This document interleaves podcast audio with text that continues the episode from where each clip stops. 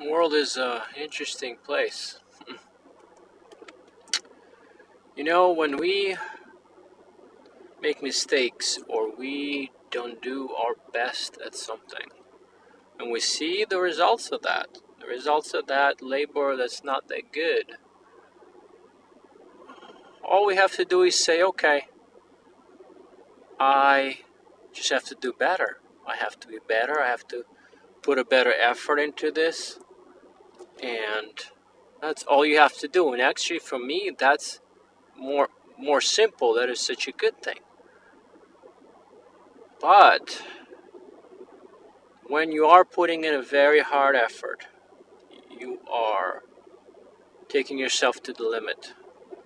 You're pouring your heart out and you're also staying honest and true to yourself while doing it.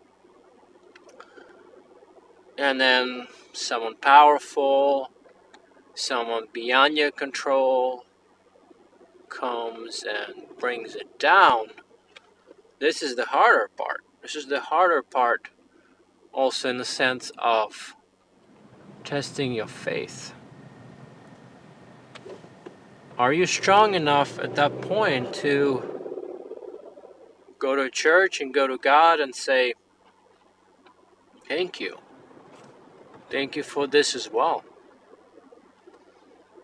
And that's just how the world is. And there is evil in the world.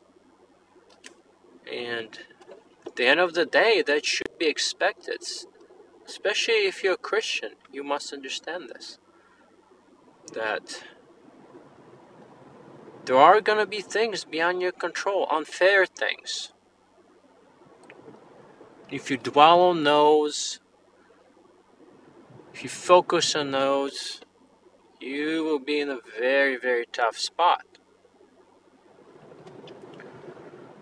And you should not seek for the strength to get through that alone but you should go to God.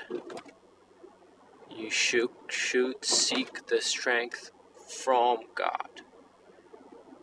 And as Teresa of Avila said, when you ask God for great things, you are giving Him a compliment. So, do not be afraid in hard times to go to God and to say, Please, give me the strength. Give me amazing strength. Make me better. Fill me with more power. Help me to be strong with the faith. Continue to be strong with the faith, not waver. Be truthful no matter what and to stand my ground.